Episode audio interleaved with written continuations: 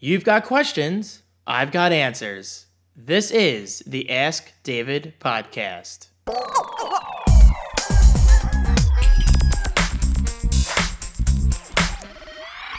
Hello there, and welcome back to the Ask David podcast. My name is David DeFranco, and this is episode 11.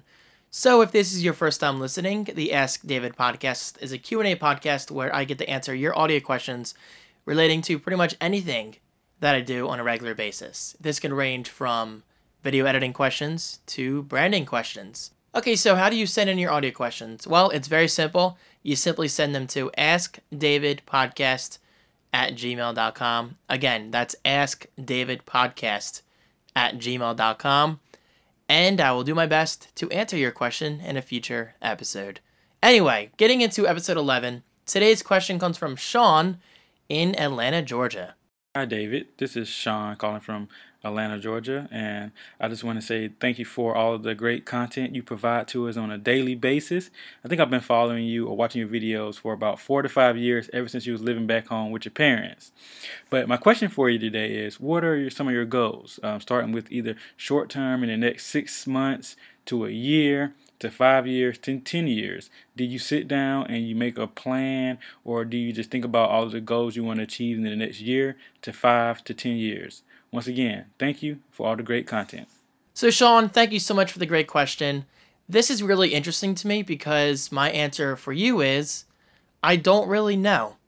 And honestly, that's what makes it exciting. The thing is, when you're a self employed content creator, there is no guarantee. And I mean, that's both a good thing and a bad thing because, well, it's good in a way because you don't really know what to expect.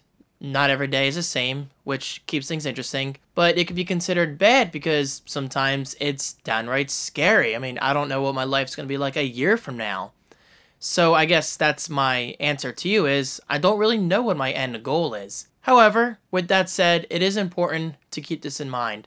I do not want YouTube to be my future. And I realize you probably were not expecting that at all because, well, after all, that platform has started my career. If it was not for YouTube, there's a pretty good chance that I would not be doing this podcast right now.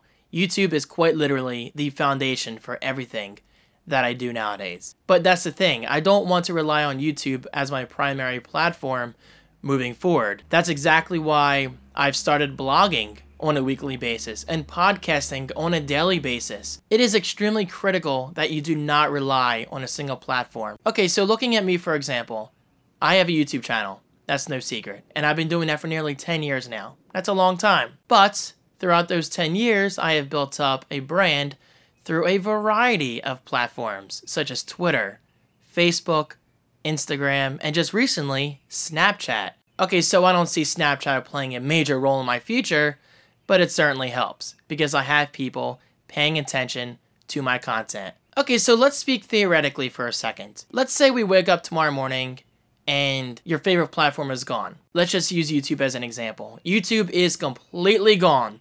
We wake up in the morning and the biggest video sharing platform in the world has mysteriously vanished. What do you do? Well, that's the thing. If YouTube ever did disappear, at least I have networks on other platforms. That's exactly why I have a blog. Who knows? My blog could be big this time next year, or in two years, three years. The same exact thing goes for this podcast that you are listening to right now. This podcast was created for the purpose of reaching out to people on an almost daily basis. And so far, I think I'm doing a good job. Oh, and also, make sure you are collecting email addresses from your audience. This goes for video content creators, podcasters, musicians, artists, whatever kind of content you are creating. Make sure you're getting email lists from people. So, Sean, that's probably not the exact answer you were looking for, but I honestly do think it's good advice. Be anywhere and be everywhere.